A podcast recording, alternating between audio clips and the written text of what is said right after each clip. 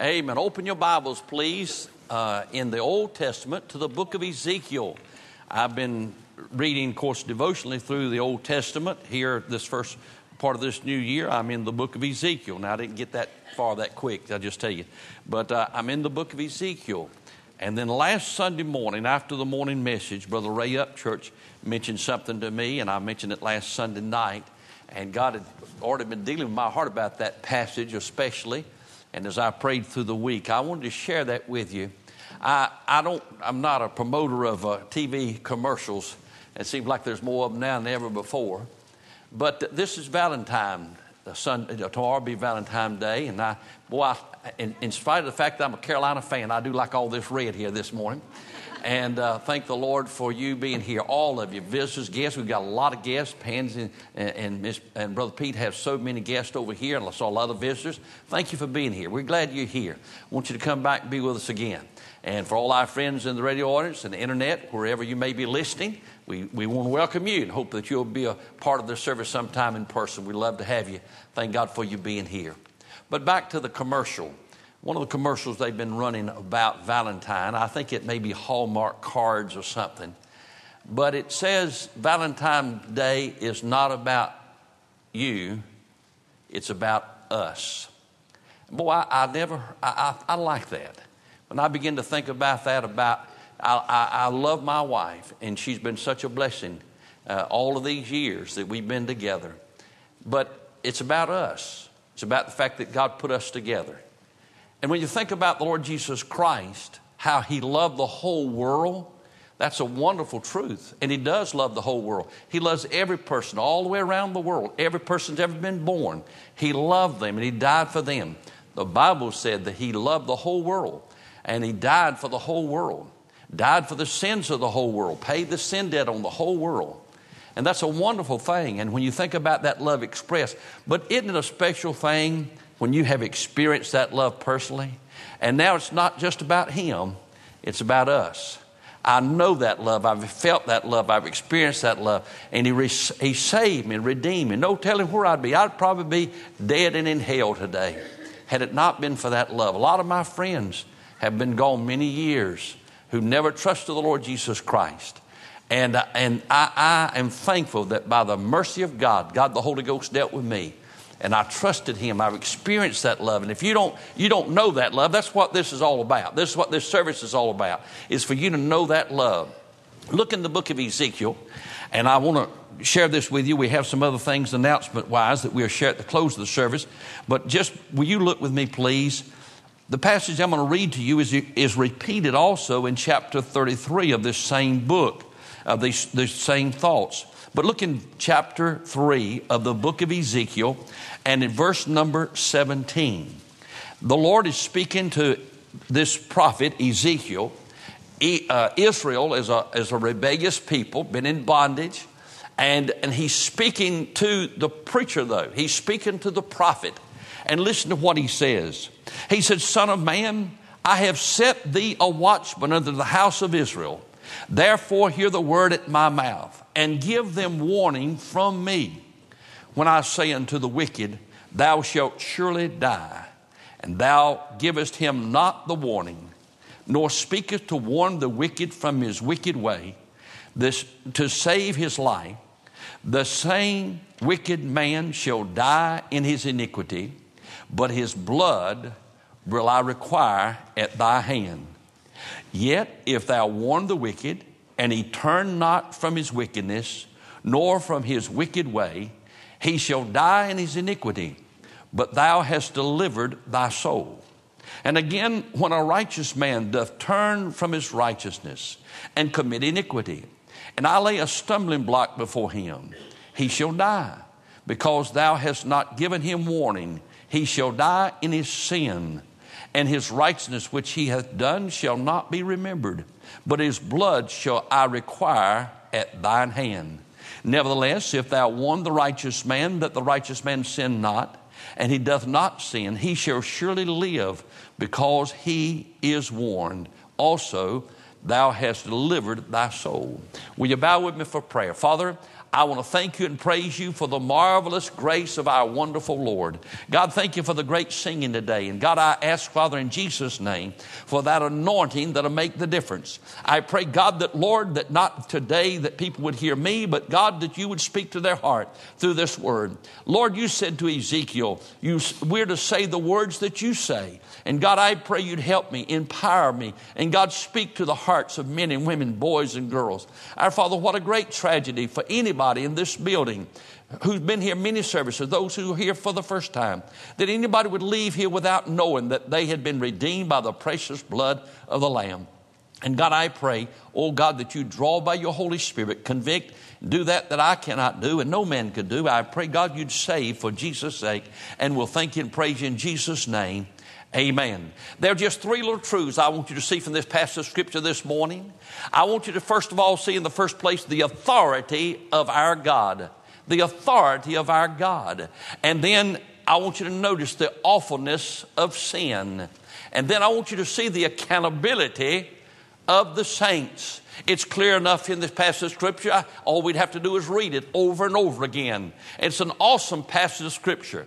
Notice the authority of our God. It is our God who decides upon his assessment of us and looking at us who is wicked and who is righteous. Now, I can't do that. I can look across this great congregation, y'all look pretty good to me. A few on this side I see, but uh, most of you look pretty good. And I could say, you know, you're a good looking crowd. I can watch your mannerisms and listen to how you talk and watch your lifestyle. And I can say, that's a good person, or that's a righteous person, or, or that's a wicked person by, because of their vocabulary and because of what they do and their actions and all that. They, they must be a wicked person. But truth be known, nobody knows the heart except God Himself. And He has the authority to analyze us and to assess us and declare that we are wicked or righteous. Will you notice there are not a half a dozen different groups? There are only two wicked, righteous, lost, saved. In this building this morning, you're either lost or you're saved. Now, let me hasten to say this to you. The Bible said that all have sinned and come short of the glory of God. That means that everybody born in Adam's race is born into sin. The Bible said all have sinned and come short of the glory of God. In fact, it goes on to say this there's none righteous, no, not one. Well, how is it that God then can say some are wicked and some are righteous? Well, in the, when you come to the New Testament, the Old Testament's revealed in the New Testament, and God gave us this great new covenant, the covenant of grace, the covenant of the gospel.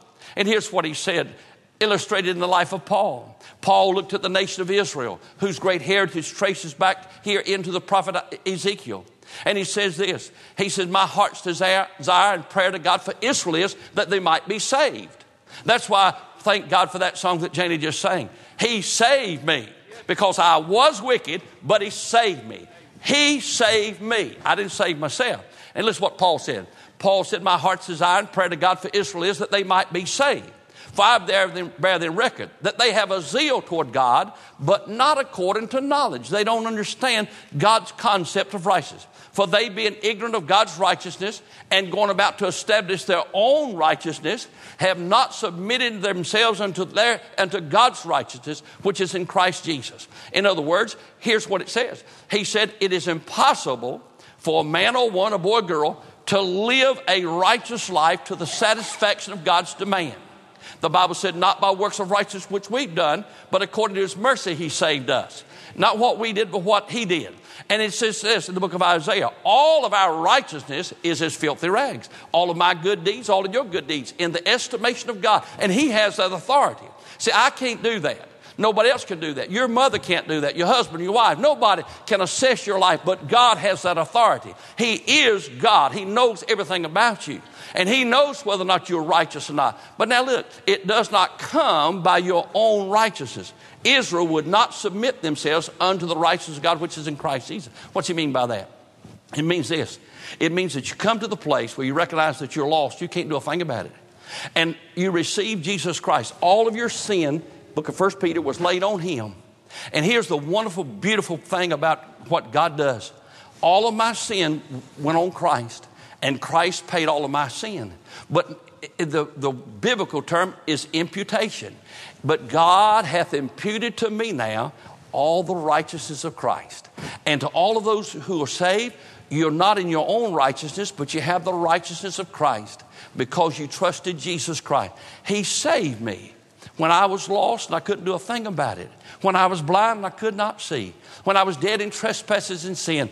By the ministry of the Holy Spirit of God, He pricked my heart, convicted me of my sin, showed me the Savior, showed me I couldn't save myself, and by faith, I received Jesus Christ as Savior Lord. And that's what all those in this building who are saved have done. Righteousness comes by the Lord Jesus Christ. Now, notice the awesomeness of God, His authority. Listen, He can decide who is righteous, who's not. But I want you to go further, another uh, step further with that. He determines eternal destination because of his authority. He said, If I say unto this wicked, thou shalt surely die. The Bible said, The wage of sin is death. Your life, my dear friend, the very life that you're living now, is controlled by God Himself. He has the keys of life and death. He determines that. You don't determine that, He does. And the awesome thing, the awful thing about, about this is that He is the one who decides whether you're righteous or wicked. And whether you're righteous or wicked determines where you end up in eternity. Notice the awfulness of sin. The wages of sin is death. Now, the Bible talks in the New Testament, as Paul as uh, talking about Moses, the book of Hebrews, that he said Moses chose to suffer with God's people rather than enjoy the pleasures of sin for a season. Now, sin does have pleasure in it. The world, you see all the painted pictures in, in the media all the time of people who engage in all in everything the world offers, and they're always happy, always happy. And my dear friend, it's kind of like the commercials that they have for medications that's supposed to be good for you.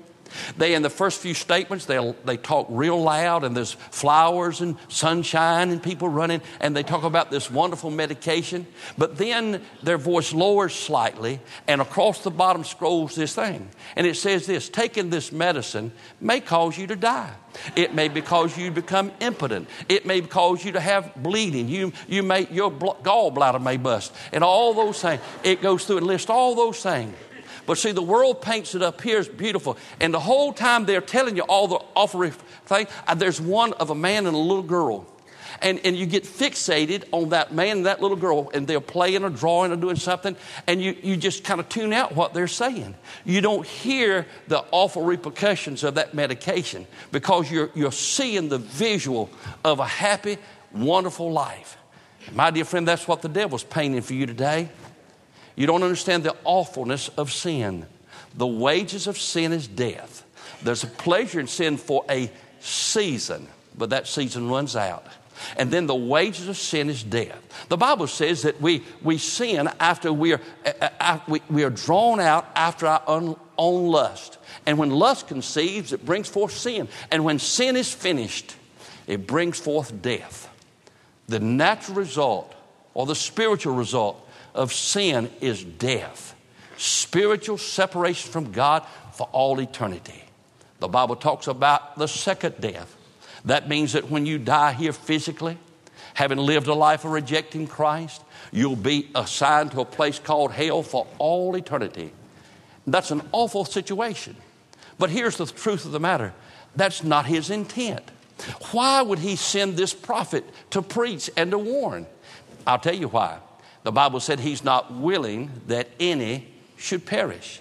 He does have the authority to decide who's wicked and who's righteous by just uh, looking at you and looking at your heart. He looks on the heart and not on the outside as men do. But not only that, he has the right because he's God to assign you to eternity in a place called hell because he's a holy, just God, not to, to put you there because he just wants to and decides to put you there, but because you deserve that. Wages of sin is death. But notice his, his affection for you. He sends the preacher, sends the prophet to warn you. He does, he's not willing that any should perish. He wants everybody to be saved. Jesus Christ himself came. That's the very reason he came. He said, I've come to seek and to save that which is lost. The Lord Jesus Christ came and he said this in Luke chapter 5, verse 32 I came not to call the righteous, but sinners to repentance. And Paul writes and he says this this is a faithful saying and worthy of all acceptation that Jesus Christ came into the world to save sinners. And the Bible says this in the book of Luke, chapter 15, and it talks about the parable of lost things, the lost coin, the lost son, and, the lost sheep. And here is their conclusion Luke chapter 15, verse 7 And joy shall be in heaven over one sinner that repenteth, over 99 just persons which need no repentance. Heaven's bells ring when somebody repents because Jesus loved you and God the Father loved you and God sent the Father and He demonstrates His love and affection by sending Jesus Christ. He warns you, warns you. You, know, you say, well, God just doesn't want me to have any fun. No, He doesn't want you to be in hell for all eternity. He wants you to know the real joy and peace. He sent His Son to die for you. He loved you with an everlasting love. He wants you to know real joy. Jesus Christ said these things I've spoken that your joy might be full. And he said, I'll give you peace, not as the world gives you peace, but peace the world cannot take away. He'll give you peace. He wants you to have joy and peace and forgiveness and to live in heaven with him for all eternity. My dear friend, that's, that's the awfulness of sin. But my friend, the affection, the love demonstrated of Christ to redeem us from that awful sin, that we cannot save ourselves. My dear friend, not only is it was it the mission of Christ and the heart of God Himself, but my friend, it was the message of all the New Testament. All the New Testament preachers, the apostle preached that. Jesus Christ, when he came, Jesus Christ loved people. You remember the stories over and over again. Nicodemus, chapter 3, came to Jesus by night. He explained to him the wonderful gift of the new birth and gave him that great passage, John chapter 3, verse 16. The woman at the well and, and, listen, and he loved her and he gave her a water satisfying and longing that nobody else could ever give her. My dear friend, listen, there was a woman taken in adultery, and yet Jesus loved her and said, Go and sin no more. All of, over and over again, Mary Magdalene, there was the, the man who was possessed of demons, the young boy possessed of demons, and Jesus went to him and he changed his life. My dear friend, that's what it's all about. Jesus Christ wants us uh, to be different, wants us to be saved, wants us to have joy. That's why he came. My dear friend, notice in this passage of Scripture the authority of our God and notice the awfulness of sin. Notice his love for us, my dear friend. But now I want you to note this. I want you to note, my dear friend, the accountability of the saints. Here's what he said He gave us a gospel message. He said, Go into all the world and preach the gospel. That's the good news to every creature. Preach the gospel to them. And the gospel, my dear friend, is the message that Jesus Christ bore your sin. He suffered and bled and died. He paid all your sin debt. He died and was buried and he arose again. He's alive forevermore. The fact that he arose is a validation that the debt's been paid. If he'd went in that grave and there was one sin in my life, one sin in your life, one thing uh, that you'd disobeyed God in, if there was one sin that was not perfectly atoned for, Jesus would still be in the grave. But my dear friend, when Jesus walked out on the morning of that third day, what God shouted when he shook the world is this the debt's been paid. I have accepted the death of my dear son in whom I'm well pleased. And he's received that for every person. The debt's been paid. It's a free gift. And you and I have that wonderful message to go to people to say your life can be different. You can have joy. You can have peace. You can go to heaven.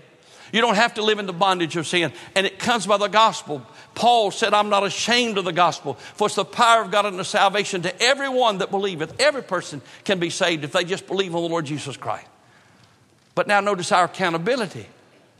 He says to, Jeremiah, to Ezekiel here in this passage of scripture, he said, When I say unto the wicked, thou shalt surely die. And he said, If you don't speak to warn that wicked of his wicked ways, he said, He'll die in his sin but his blood will I require at thy hand.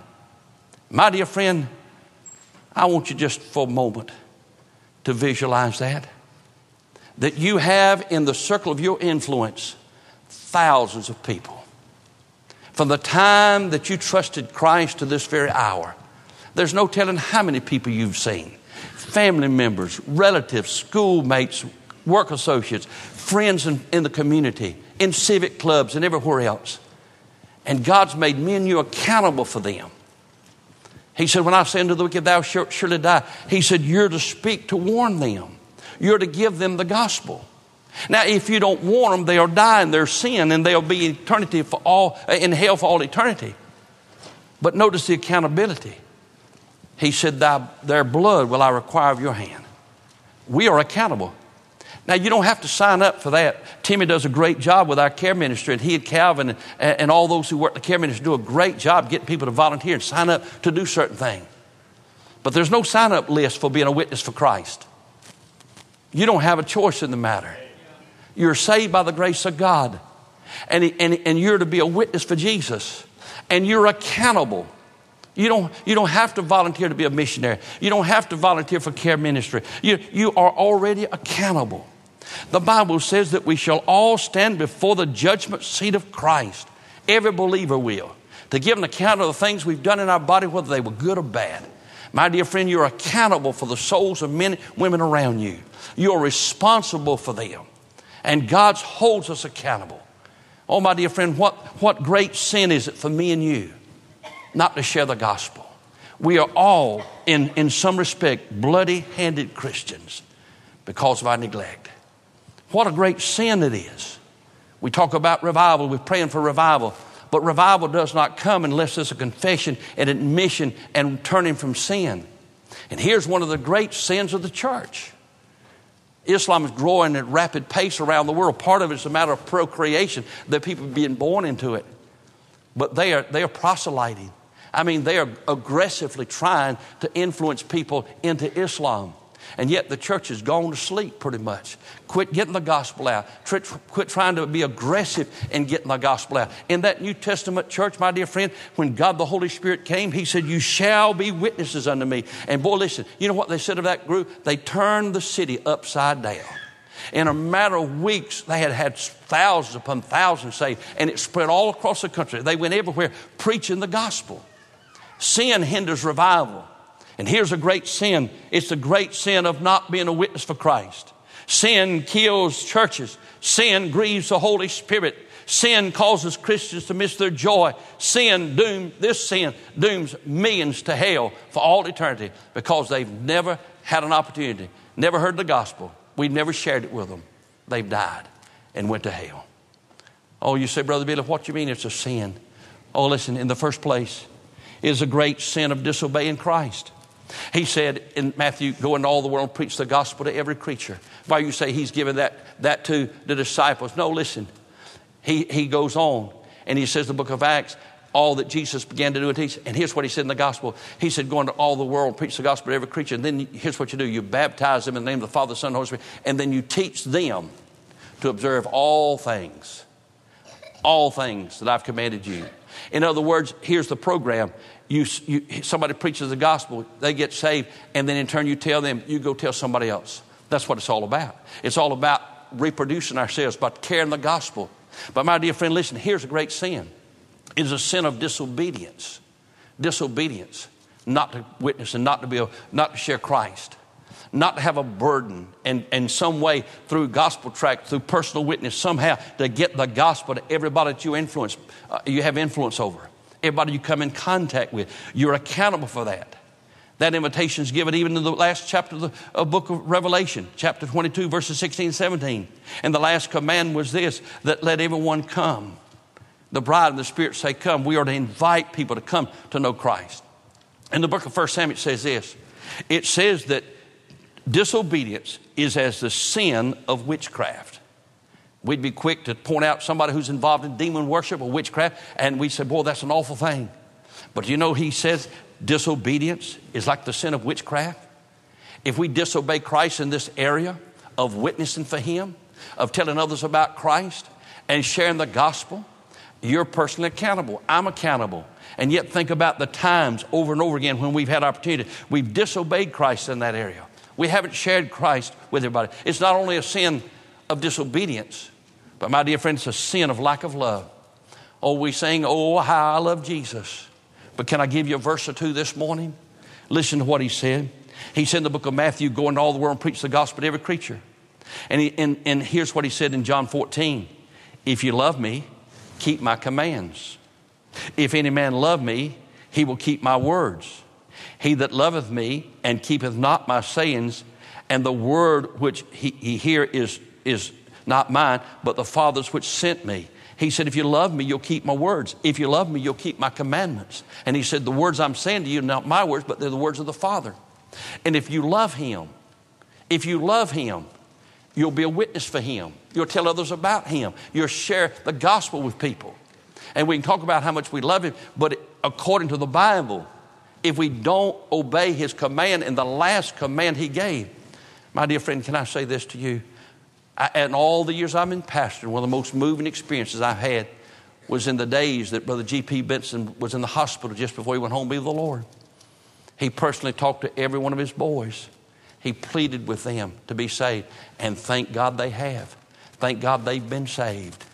And that, that impressed me how that he in the last days appealed to his family once again to be saved prayed for him for years we'd all prayed for him and yet he shared that gospel and my dear friend the dying request the dying desire of that father was honored. Those boys trusted jesus christ. And here's the dying request of our lord. All power is given to me in heaven and earth. Go you therefore and preach the gospel. Teach all nations. My dear friend that's his last request to us. And we say we love him and we don't do what he asks us to do, the sin of not witnessing, the sin of not carrying the gospel around the world, is demonstrating our lack of love for him. Not only that, but it's demonstrating our, our, our, the sin of not following him. He said in the book of Matthew, he said, Follow me and I'll make you to become fishers of men. In Luke 9 23, he said this Deny thyself, take thy cross, and follow me. And he said, on further, he said in 1 Peter chapter 2, verse 22, we're to follow in his step. And he said, If any man will serve me, let him follow me. And my dear friend, if we're not following him in this matter of getting the gospel out, Jesus said, I've come to seek and to save that which is lost. And I'll tell you, he hadn't changed his mind. Let's see what he's doing. And if you want to be friends with Jesus, if you want to fellowship with him, you need to get involved in getting the gospel out. It's a great sin, my dear friend, of not following Jesus if we don't get the gospel out, if we don't do everything we can to win souls. It's a great, it's a great sin of lack of love for Christ if we don't get the gospel out. He that loveth me keeps my commandments. And it's a sin of disobeying him. He said, Go into all the world, preach the gospel to every creature. But further, my dear friend, it's a sin of not abiding in Christ. We're inconsistent in our abiding in him because he said in John chapter 15, He that abideth in me beareth much fruit. And we're not bearing any fruit quite often. I'd just run through your mind. Think about how many people in all your Christian experience that you've had opportunity to influence for Christ and lead to Christ. How many can you name that you know that have been born again, trusted Jesus Christ because of your direct witness, because you shared the gospel with him? And he that abideth in me beareth much fruit. I do understand that there's a matter of sowing. There's a matter of breaking up fallow ground in all of our efforts involved, incorporated in the salvation of a soul. But I'm saying to you, he, he that abideth in me beareth much fruit. And I believe our lack of witness, our lack of concern to get the gospel out, demonstrates our sin of not abiding in Him. Notice this it's a sin of dishonesty in regard to a sacred trust. The Lord gave two different parables about people who were entrusted with great treasure, talents. And he came back and they were accountable for what they'd given. And when they came back, he, he, he, he looked at what they'd done with what he gave them. And think about what he gave you. The disciples, not long after Pentecost, walk into the temple. And there's a man begging. And they said, Silver and gold have we none, but such as we have, give unto thee. My dear friend, we might not have much, but if we've, got the, we've been saved, we have the gospel. And there's no greater treasure that God's ever given you. It's far above riches, it's far above rubies. That message of the gospel. God has entrusted with us the saving, redemptive message of a lost and dying world that we can be saved. We can be born again. I was reading an article the other day of where somebody had been in a place where there's a shipwreck. And, and uh, there was a plea that went out to some of the local fishermen to come and rescue. And they were hesitant, they wouldn't go. Consequently, several people died because they would not respond to the call. And my dear friend, listen, it's a, it's a sacred trust that God's given to us. Paul said in chapter 1 of the book of Romans, he said, I'm a debtor. I owe a debt. Christ loved me. I can't, I can't pay for my salvation. I thank God for that. But he said, I, I, I am a debtor, not to the Lord, but to men. I have responsibility to share Christ with them. I have something to change their life. It's not me. It's not what the Baptists believe. It's not what Brother Billy believes. It, it's the gospel. It's Jesus Christ. And everybody needs to share that. You need to share that. And my dear friend, the great sin, the great sin of not sharing the gospel is not only, my dear friend, that you are not abiding in Christ, that we don't love Christ like we ought to, we're not obeying Christ, that we, we, we've neglected a sacred trust. My dear friend, it, it is, in fact, much like manslaughter. Maybe involuntary manslaughter, but it's manslaughter. You say, I didn't intend to shoot him, it was an accident. It was neglect, it was a malfunction in some of the equipment, but it's still manslaughter. And my dear friend, you rightly ought to be upset about abortion. You ought to rightly be upset about people taking babies and, and killing babies. Or millions, millions of them in our nation every year. That ought to be a great concern to us. But it certainly ought to be a concern to me and you too. Because what he said to Ezekiel was this He said, If you don't speak to warn, they'll die in their sin. But he said, Their blood will I require at thy hand. You know what he's saying? He said, You'll be guilty of that death. Some of you have heard the story that I heard many years ago, Dr. Bill Rice preaching at Tennessee Temple. And Dr. Rice said there was an occasion when a man living in the mountains ran a little general store. His boy was playing on the front porch of that store. A man comes storming through the door. And he said, I want a box of buckshot. And he turned around to get the shot and turned around to the guy who wanted to buy the buckshot. And he laughed and he said, It's not deer season. You can't kill deer today. He said, I have no intent in killing a deer. I'm going to kill a man. And he called the man's name and he stormed out of the general store. The owner of that store called his son and said, Son, go quickly, run down behind the place and go over the hill and tell so and so in that house to get out of that house. Leave, leave, leave now. And the little boy took off with that great message of, of, of, of life. Get, leave, get out, flee. Danger's coming, death's coming. Get out of there, run. And the boy just had that burning in his heart. But as he ran down the bottom and the creek, he saw a beautiful bird flop on a limb. He reached down in the creek bed for just one moment and threw a stone at that bird. He just barely did miss the bird. The bird flooded just a little ways down further. He ran down the creek, grabbed another stone, threw it again, and threw it again, and threw it again. And before long, he was several feet down the stream. But after a while, his aim was true, and he hit that little bird and he plummeted to the ground. And that man ran and he picked up, that little boy ran and picked up that bird and the blood began to run through his fingers. He realized his message of mercy. He took off and he ran back on through the woods and over the hill and came as he approached this man's house. There were several vehicles already there. Laying on the front door porch of that man uh, the house was a man in a pool of blood. The daddy had already gotten there, and among that crowd he stood in hard sadness. The little boy sidled up beside his daddy, and he looked down and he said, "Son, what's that's on your hand?"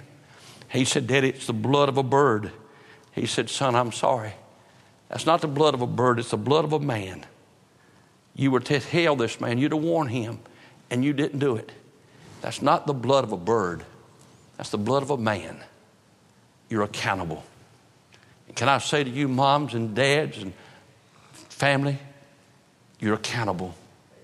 You're accountable for your friends and for your neighbor and for your family and for all those that God allows you to have influence in we're accountable. The Bible said that we'll all stand before the judgment seat of Christ.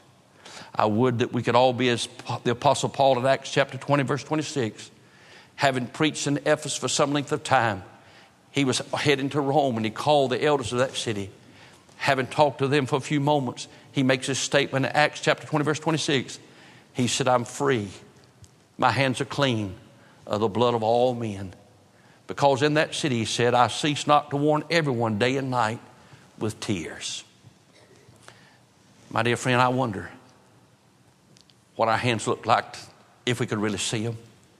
Sometimes I, I, have seen another commercial where they, they, they show this thing and you have to put it under a certain light before you can see the impurities. And I wonder, under the white light of God's holiness today, if when we looked at our hands, they'd be dripping with blood. Would you bow your heads in prayer with every head bowed, every eye closed this morning? With your heads bowed and eyes are closed. I want to say to you, first of all, if you're here this morning, the reason this is such a strong message here and a str- uh, such a strong warning to this prophet Ezekiel is that Jesus, God, is not willing that any should perish. He has entrusted the great gospel message to lost and dying world to the hands of God's people. And if you're in the sound of my voice and you're in this building and I have not made clear to you the gospel, let me say to you once again that all have sinned and come short of the glory of God. Everybody's a sinner. And the wages of sin is death. But He's not willing that any should perish. And He sent His own Son to suffer and bleed and die for you. The wages of sin is death, but the gift of God is eternal life through Jesus Christ our Lord. It's a free gift. My dear friend, if you'd but receive it, if you would receive it right now, He wants you to be saved. And if I've not made that clear, please forgive me. I don't want to have the blood of any boy or girl, a man or woman in this building on my hands. But more than that, I don't want you to die and go to hell. It's simple. Believe on the Lord Jesus Christ, and thou shalt be saved. Whosoever shall call upon the name of the Lord shall be saved. It's not joining this church, it's not baptism. But if you're here in this building this morning and you've never been saved, my prayer, my plea is receive Him now. By faith, call out to Him. By faith, ask Him to come in your heart and forgive you. Whosoever shall call upon the name of the Lord shall be saved. Believe on the Lord Jesus Christ, and thou shalt be saved. Right now, right where you are, call on Him, receive Him. Make your way to this altar in a few moments and bow. If there are questions, I'll help you. If there's other uh, men who will pray with the men, ladies who will pray with the ladies, we'll help you. But while we have our heads bowed and eyes are closed, I wanted you to do something for me if you know Christ. Would you just lay your hands in your lap, palms up, and not looking around? Would you just open your eyes and look at your own personal hands? Is there any blood there? Blood of children? Blood of classmates? The blood of your friends? Your family? I can't save anybody. You can't save anybody. All we can do is warn them. All we can do is love them and share the gospel with them with a broken heart. Give them gospel tract, CDs, a personal witness. Ask for God to give us boldness, to give them the gospel. It's the Word of God, it's the gospel that saves. Would you bow your heads in prayer? Heavenly Father, I shudder to think of missed opportunities and personal failure on my part. And God, I ask God for mercy this morning. God, I pray in these last days, God, you'd help me to be faithful to you, that I'd not have bloody hands. God, I, I, I shudder to think that at that time, our Father, when there are those that I love who at the great white throne will be in hell for all eternity. And I'd have to witness that. Their final consignment to be alienated from God forever. Oh God, please purge my heart, my mind, and God help me to be busy about the Master's business. I ask, Father, that you forgive me my sin of not sharing the gospel at every opportunity I've had. And friends, while we pray this morning, let's stand together. I want to invite you, first of all, if you've never trusted Christ, if you just prayed that prayer, if you received Him a few moments ago, I'd love to rejoice with you, and the folk here would love to pray for you. Not asking you to join this church. But if you've never been saved, I invite you to come now, bow around this old altar, and receive Jesus. For the saints of God, I want to ask you if God the Holy Ghost spoke to your heart, and you this morning want to recommit your life, understanding the importance of it, the seriousness of it, to be a faithful witness for Jesus. I invite you to come kneel around this altar. I pray God to send revival. We got to get honest. The gospel will change lives, it'll change a country if we'll get the gospel out.